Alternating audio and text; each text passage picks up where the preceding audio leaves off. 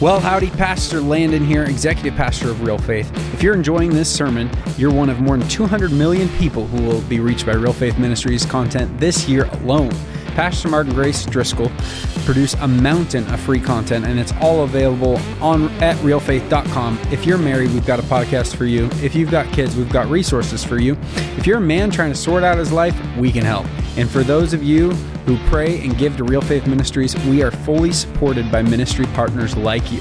Thank you for your generosity in helping us reach people for Jesus. We'd love to have you partner with us. Thanks. All right, welcome to the Real Leaders Podcast here with Senator Josh Hawley. Thank you, thank you, thank you for joining us. And we're just going to shamelessly plug right up front uh, your new book, uh, Manhood The Masculine Virtues. Th- I, I feel a little triggered. Are you saying that there's masculinity and femininity? We're going to need to talk about that. These are the masculine virtues that America needs. And uh, I will just uh, brag a bit and say I actually read the entire book. So, uh, usually, when a guy interviews you, he hasn't read the book. Here's what I love about it biblical, cultural, personal, practical. You kind of bring it all together, and it's a book about guys. Maybe tell us a little bit about why you wrote it and what you're hoping to do with this message that's starting to get some good noise and uh, make the right people angry. Well, first of all, thank you for having me on. It's great to be with you. And in terms of why I wrote it, so I've got three kids at home. My older two are boys. My son Elijah is now 10, and my son Blaise is now eight. And for those who read the book, you probably figure out why I named my, my son Blaise, because uh, I talk about Blaise Pascal, who is a hero of mine in the book. Blaise Pascal. Yeah. And so my, my boy number two is named for Blaise Pascal. But anyway, so my boys 10 and 8. And what really got me thinking about this book was me thinking about my obligations as a dad and as a follower of Jesus Christ. What is it that I should be doing for my sons to help them grow into the men that God has called them to be, especially in this cultural moment when now we're told that there are no such thing as men, there's no such thing as women, and it's all fake, and it, you know that and everything else, all the other lies men are told. So I really started thinking about it from that perspective as a father which is awesome. I've got uh, my middle son. His middle name is Blaze. Oh, there you and, go. Uh, I've got three boys. I've got three boys, and I've got my first two grandsons on the way. Congratulations. And so I was looking at it for the first time as I was reading the book, and I think you did a really great job with the biblical, with the cultural, with the personal, with the practical. Um, and I was really encouraged. It was the first time I was looking at it, like, okay, this is now about legacy and not just sons, but grandsons. Let me ask you, how, how old are you now, Josh? I'm 43. 43. Okay, so I'm 52. For the younger guys, how insane is the world that they are growing up in as young men compared to even just the world that you grew up in or I grew up in in regards to gender and sexuality and identity? Much more insane. You know, I was just thinking about this today. I, am really a, a, child of the 90s. I mean, you know, that's when I was in grade school and junior high and high school. So, you know, I, I can look back on that and, you know, yeah, I mean, there was crazy stuff happening, of course, a lot of dysfunction in the culture, but nothing like this. I mean, I think for now, for kids to be told and young men to be told that number one, to be a man is to be toxic. That is the overwhelming message men hear from the culture day in, day out, entertainment industry, Hollywood, politicians, all of it. You're toxic. Number one. Number two, to be told that, you know, and maybe there's no such thing as manhood at all. You know, that, that this, the gender, there aren't two genders, there's 2,000 or however you feel today. And if, if you have, you know, if you're having any concerns about yourself, maybe you ought to transition to some other gender. That was not even, I mean, I, I didn't even know. I, I would not have understood that at all as a kid. In fact, I don't really understand it now. So I, I think that the the level of insanity in the culture, and frankly from the left, has really ratcheted up. And whether you're a young guy now, or you're, you're a young father, or whether you're like me, I'm not a young father, but I'm a father of young children. Um, you know, I, I think that it just makes this topic all the more pressing and you mentioned the Bible. And the book is really about the Bible, and it's me trying to get back to what does the Scripture say about our calling as men, and trying to lift up that vision for men out there. Yeah, and in it you start with Adam, our first father. You do a lot of work with Abraham. You move to other men kind of throughout the storyline, like Joshua. And and as a Bible teacher, I appreciate that. And I think at the end of the day, uh, it seems like to me the only hope left for whatever is left of Western culture is a return to external authority, God's word, and people who are helping take the timeless principles of God's word and apply them to these sort of truthless times that are insane. And and so I'm, I'm super grateful for your work, and I know you've got a heart for men's ministry. And sometimes, I mean, it's weird. You're a senator, but every once in a while you preach and teach. Maybe talk a little bit about how you know you do family and you do politics, but ultimately behind it all, a lot of it for you is ministry from your position as a Bible believing Christian. Yeah, that's 100% true. I mean, I, I really feel like, first of all, scripturally, Paul in Romans 13, for example, just take one example, Paul refers to people in positions of authority, political authority, as ministers. You know, and he says that those who, who have the sword, those who are in positions of authority, that they have that authority as to, unto the Lord, as ministers for the Lord. And, and he uses the same word for ministers, of course, you know, uh, that he uses for priests who ministered in the temple, that he uses for ministers of the gospel. So I take that really seriously. I mean, my my job is to serve the Lord in whatever sphere of life I'm in. I'm called to the political realm to represent the people of Missouri in the Senate, but I, I'm I'm there to do ministry, and part of that is, in this time especially, I feel like my ultimate responsibility is to be true to the gospel and to bring the gospel to bear in everything that I do. So I try to use the opportunities the Lord has given me, the platform that the Lord has given me, uh, to to speak gospel truth. And you know, when I get the opportunity to straight up preach the gospel, I sure as heck do that. And honestly, what this book is, and I think some of the my critics on the left are just totally confounded by it. They hate all of the Bible talk. But what I'm really trying to do is, I'm really trying to get gospel truth in there in a way that you don't have to be a Christian to read the book. You know, you don't have to consider yourself a believer to get something out of it. But I'm really trying to draw people in. I'm really trying to put the scripture front and center. I'm really trying to do ministry sort of through the back door. And uh, predictably, you know, the, the my critics on the left, their heads are exploding about it. But I hope that means that you know I, I'm on the right track. No, absolutely. And I would say the nice thing about um, lies, error, folly, and stupidity, it doesn't work. So just give it a little time. And what we're seeing right now, uh, we're seeing just the complete implosion of an entire generation of young men. I mean, you know as well as I do. And, and honestly, in the book Manhood, you do a really good job pulling out a lot of the social statistic and uh, the latest research from Pew and others. But we know that young men are not marrying. And so um, they are addicted to pornography. They're addicted to video games. They've got erectile dysfunction from pornography addiction. They're not getting married. Uh, they're not having children. If they do, they're siring children and not fathering children. Uh, during COVID, they move back in statistically with their mothers. They're taking government money. They're dependent. They have record mental health, depression, suicidal ideation. Um, Two thirds to three fourths of young men are obese and couldn't even qualify for the military. I mean, you know, if if if we were Ukraine and getting invaded right now, you'd have a bunch of guys, you know, throwing Hello Kitty dolls at invaders, and those would be grown men in their mom's basement. I mean, we're just at a place of complete and total cultural collapse. And I don't think that the maybe the left does understand that if you get rid of the next generation of men, there's nothing after that. It's total and complete cultural collapse. And maybe that's what they want. Maybe they want uh, all the men to be gone and everyone and everything to just be utterly dependent on the government. But I'm not sure who goes to work then and then generates the tax revenue to pay for all the government. So, what would you say to those who um, that are still maybe on the fence politically and they're saying, you know, I'm not sure Christians should be politically active. I think we should stay true to the gospel. We should be about the church, not the state we should be true to, um, you know, getting people saved, but not working on political or social or cultural issues. What would your response to that be? Well, first of all, I think the gospel compels us out into the world, and it compels us to witness for the Lord in every sphere of life.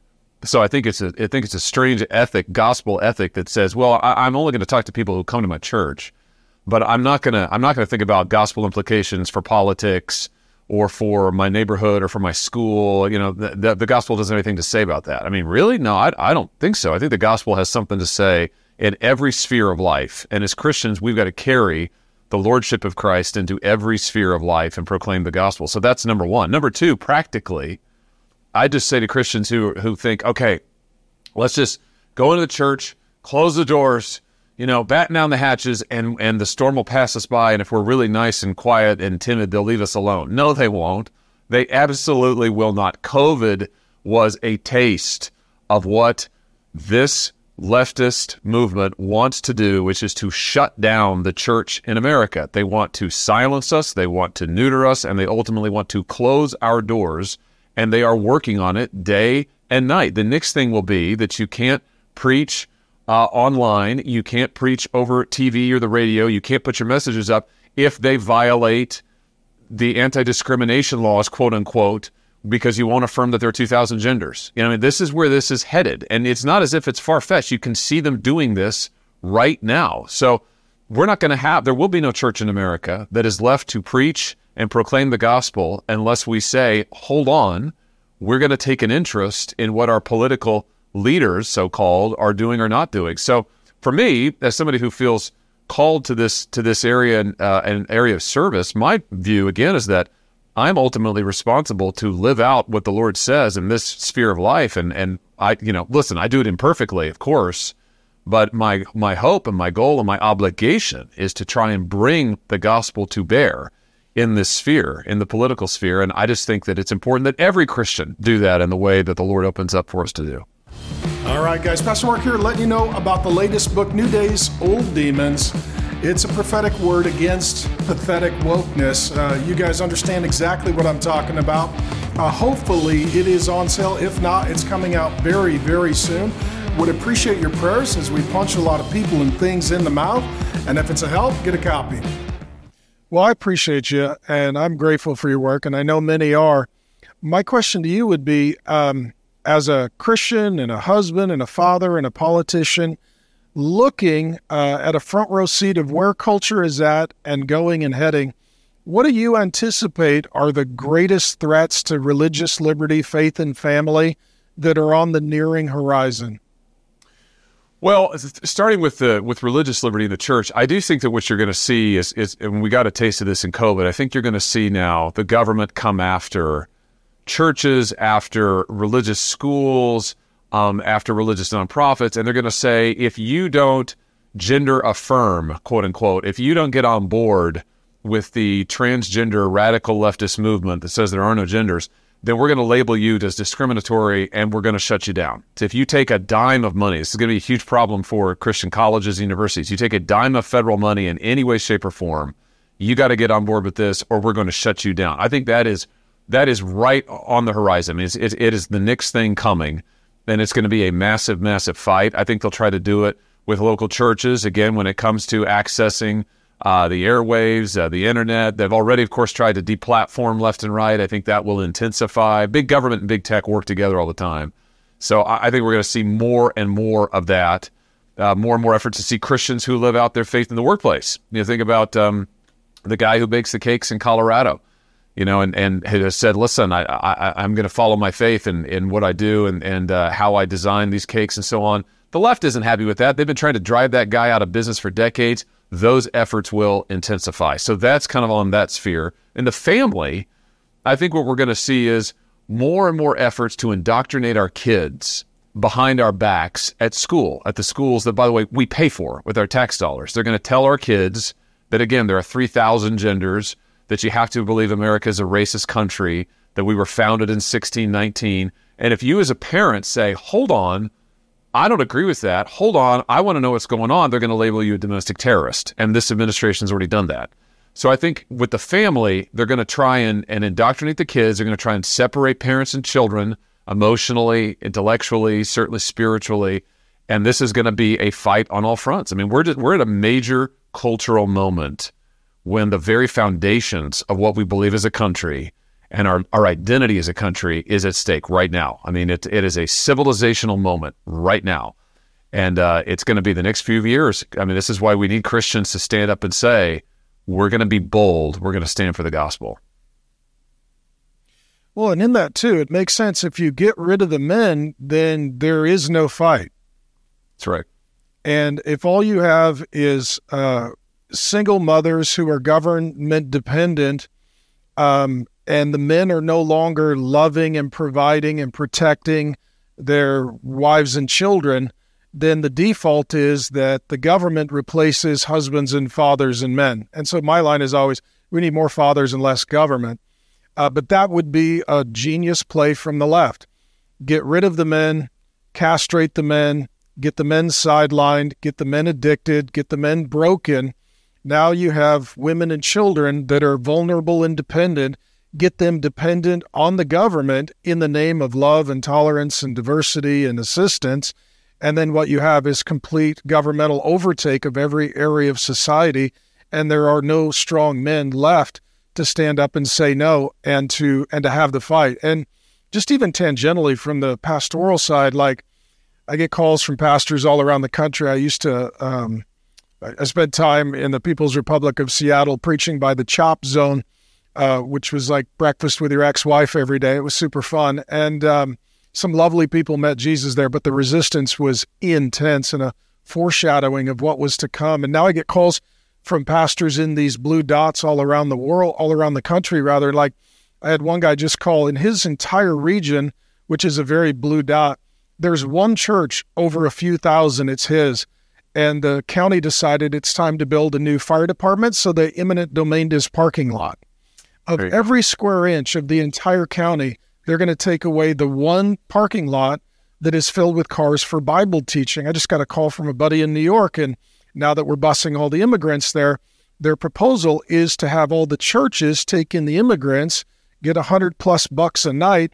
And what that means is all the churches in New York will be closed and their only income and revenue stream will be from the government, which is the government's way of overtaking all of the churches that are designated for worship. And all you're left with is an apostate, corrupt state church, just like Europe. And so it's just it seems like an avalanche and war on every front from the uh, from the political all the way down to the very practical at the local level.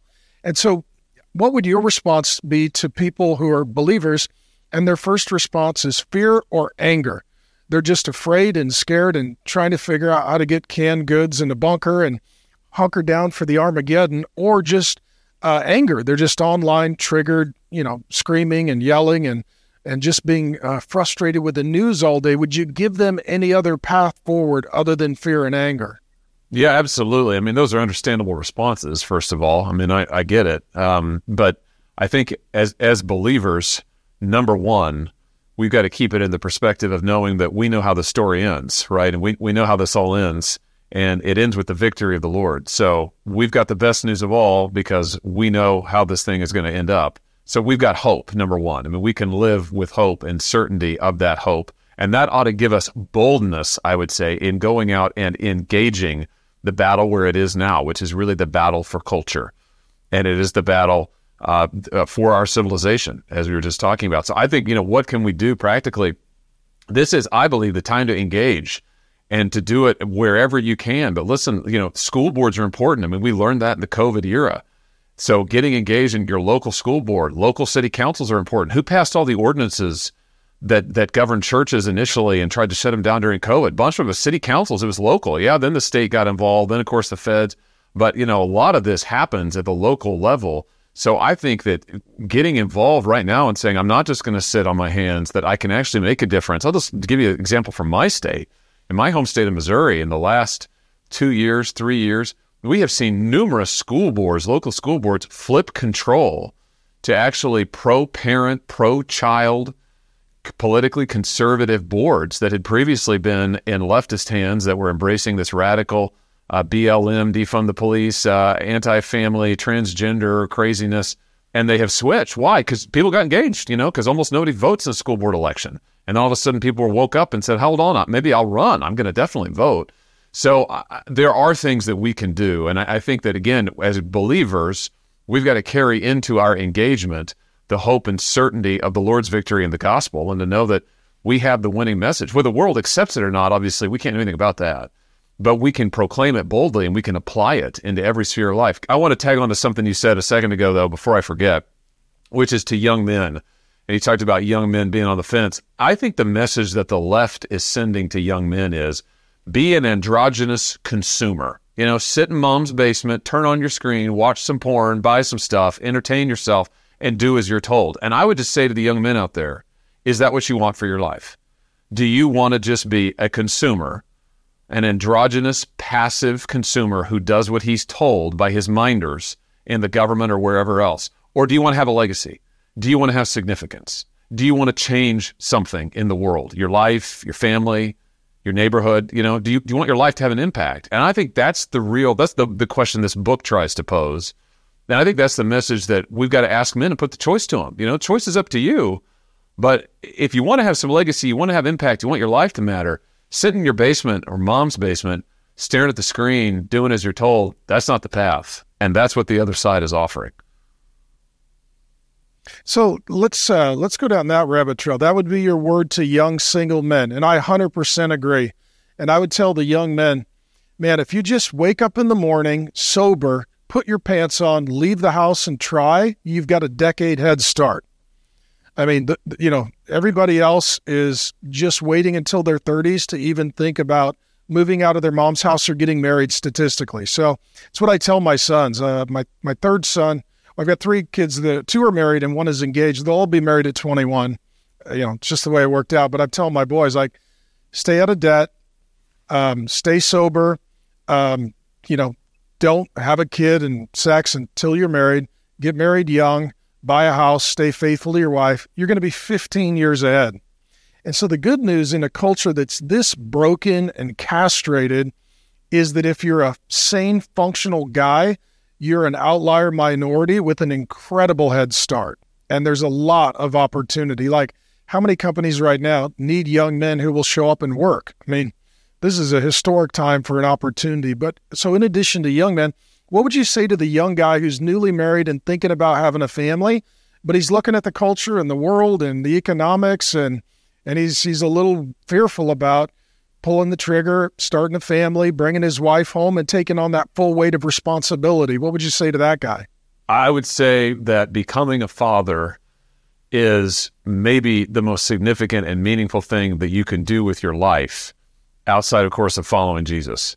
I mean, to me, yep. let's just put it in biblical terms. I mean, Genesis 12, what, when, when God calls Abraham, is it any accident that when he calls him to leave his dad's tent, right? I mean, he's still hanging around Abraham's old man, still hanging around dad's tents. He says, No, go leave your dad's tent, go somewhere else. He's already married, Abraham is. But what's he say to him? I'm going to make of you a great nation. The whole the whole hinge of human history is going to turn on you, Abraham. How? You're going to become a father. He calls him to be a father that changes Abraham's destiny and literally the destiny of the world. We wouldn't be sitting here talking about this hadn't Abraham not followed the Lord's direction, believed in him, and then became a father by the Lord's grace. So to me, to, to men out there, I would just say, if you want to have impact, you want to leave a legacy, become a father. Because what will it challenge you to do? It will require you to become self sacrificial in a way that you never have to before. I mean, I don't know what your experience was, Mark, when you got married. When I got married, I thought, oh, yeah, now I'm really. I'm really learning to put others first. You know, I mean, I'm really, I, am I'm, I'm going to be. This is going to make me really uh, hum, humble and, and and sacrificial. And believe me, you know, it, it was very humbling to get married because I, I, thought that I was a, a pretty self-sacrificial person. I married my wife, and I'm like, no, not at all. I'm extremely selfish.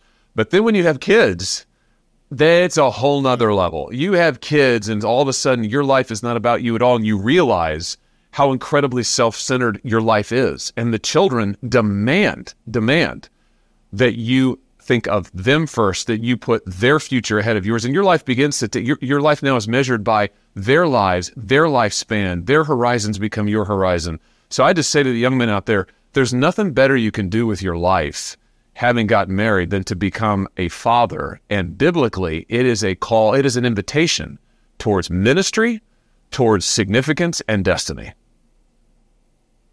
Amen. And and isn't it true though when you're a father, and you hold your son, all of a sudden that God is your father and his son, it awakens a complete revelatory understanding.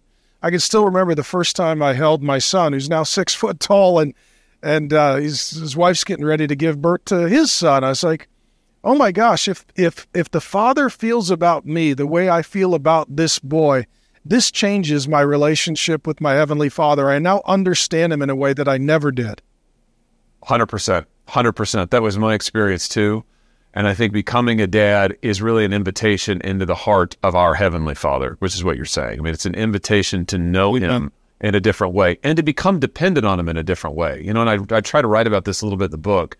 My wife and I, we lost our first our first baby uh, to a miscarriage, our first Erin's first pregnancy. My wife's name is Aaron, and so you know, for me, what that did for me is is that it made me realize number one, it helped me learn how to better serve my wife, and number two, though, it helped me realize that being a father is a gift. It's not an automatic thing that you know you just like can expect it, pull a lever, become a father. Hey, that's automatic. You don't have to. No, being a father is an incredible gift, and being called into that, you know, it it is it is an it is an invitation to knowing the Lord, being dependent on the Lord, and then realizing that boy, you need His help. I mean, I needed His help to trust in Him when we lost our first baby, but then once I became a father, I realized to go back to what I was saying a second ago, just, oh, wow, how sinful I am, how impatient I am, how self centered I am. And so you learn to become dependent on the Lord in new ways. Say, Lord, I need you to change my heart. Lord, I need you to show me what to do in this situation. Lord, I screw that up. Will you forgive me? Will you give me grace? And there is a new intimacy with God as our Father that uh, I think can only really be experienced if you become a father yourself. So last one, and I, I, thank you for your time. So what about what would you say to the older guys that um, they've kind of embraced this American concept of retirement? Like my kids are grown up, they're adults. I've kind of retired from fathering. Maybe I've even retired from my job. These are the years where I spend my children's and grandchildren's inheritance, and I perfect my golf game and make sure that you know I get enough time for leisure and country club uh, sometimes it's the men who do love the Lord or know the Lord that it's like they exit at the time that we need them to be most active. What would you say to the older guys who have kind of embraced a retirement lifestyle and they're not they're not helping pull up the next generation of young men? Yeah, I just say that we need you in the fight. I mean, now more than ever, we need you in the fight. And I think about my own life. Some of the most significant people in my life are older men who are ahead of me, not 10 or 20 years, but 30, 40 years ahead of life's journey. And they took the time to invest in me, and it changed my life. They made things real to me about the Lord I never knew. They helped me understand things about career I didn't understand. They helped me acquire a skill. I tell some of these stories in the book, but I just think that for older guys out there, I think you, if you think that, oh, this is my time for me, and hey, I've, I've already, I've done all I can do, I think you underrate the impact you could have and particularly looking at this fatherless generation that we have right now, these young men right now are hungry, hungry for role models, for mentors, for older guides. I don't know how many times I've had a young man come to me and say, I wish there was somebody out there who would show me how to do this thing called being a man or being a husband, being a father. And so for the older men, you know, right? You've got the benefit, the blessing of experience, what you can give back, the lives you can change that may end up being your greatest legacy. You know, who who knows whose life the Lord will use you in. So I would just say, you know, we need you in this fight, and your opportunity to bless it is profound. And in a way, I mean, the older you get, the more experience you have, the more you have to contribute. And I'll just end again with my own experience. If if it were not for older men who came alongside me in critical times of my life, and to be honest, I still seek out. I, I love to get counsel of wise men but I love to get counsel of wise older men because they've just seen so much life. And, you know, what they can contribute, I think, is powerful. The church needs them, the nation needs them, the world needs them. It's awesome. Well, thank you for writing, honestly, a great book. And it, it covers the biblical storyline of masculinity and manhood. You do a great job in manhood of bringing in cultural statistics saying, here's where we are and, you know, we're right at the precipice of the point of no return. If things don't turn around, the future for men and our nation and culture is very, very bleak. And uh, you did an incredible job. I'm super grateful for it. I would encourage everybody to get a copy. Uh, one of my biggest hearts is men's ministry. And honestly, especially if you're a pastor or ministry leader, you need to get this book so that you can have the father heart of God and understand maybe a new paradigm for ministry. And that may be and I just want to speak briefly to the pastors. children's ministry is great, student ministry is great, women's ministry is great. But if you nail men's ministry, the men are going to do most of those ministries. And so, you know, start with the men, focus on the men, emphasize the men, care about the men, pursue the men. And what you'll get is a blessing uh, and a future for women and children. Is there anything else you would want to share, just what's on your heart uh, before we close? And again, thanks for your book, Manhood. No, thank you. Thank you for this time. And, and uh, I, I just want to end the same way by encouraging the men out there of whatever age that men, we need you. You know, don't believe when you're told that you're not important. Don't believe that you're the cause of everything terrible in the world. We all make mistakes. Absolutely. We're all imperfect. That's why we need the Lord. We need His grace. We need His forgiveness. But He has a powerful and profound destiny for your life. And I can just tell you now from the, the line of work to which the Lord has called me, I could say with 100% certainty this nation needs you, men. The nation needs you. And we need more guys to stand up and answer the call. Awesome. Well, thank you. Um, I think I'm going to be in your neck of the woods next spring at a men's event. Uh, if you're there, I'll bring my sons. I'd love to meet your sons and uh, maybe even bring my grandsons. But if you're there, I look forward to seeing you next spring. Thank you for your time. We'll be praying for you, be praying for your family, uh, be praying for your ministry, be praying for your political career. I'm sure right now the uh, Biden Trump head on collision scheduled for later this year is going to make your life very interesting. We love you, we appreciate you, and we're praying for you, my friend. Thank you so much. Thanks for having me.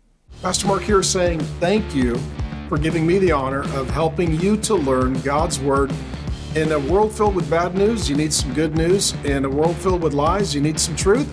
And so, as I like to say, it's all about Jesus. We open the Bible and we help people learn about Jesus Christ. And I just want to say, uh, if you would help me get the Word of God out, it would mean the world to me. You can go to realfaith.com, mountain of Bible teaching. I mean, we're coming up on three decades of Bible teaching. And or if you just go to 99383 and text the word unfiltered, again, that's 99383 unfiltered, we'll send you a link that'll open up literally thousands and thousands and thousands of pieces of free Bible teaching.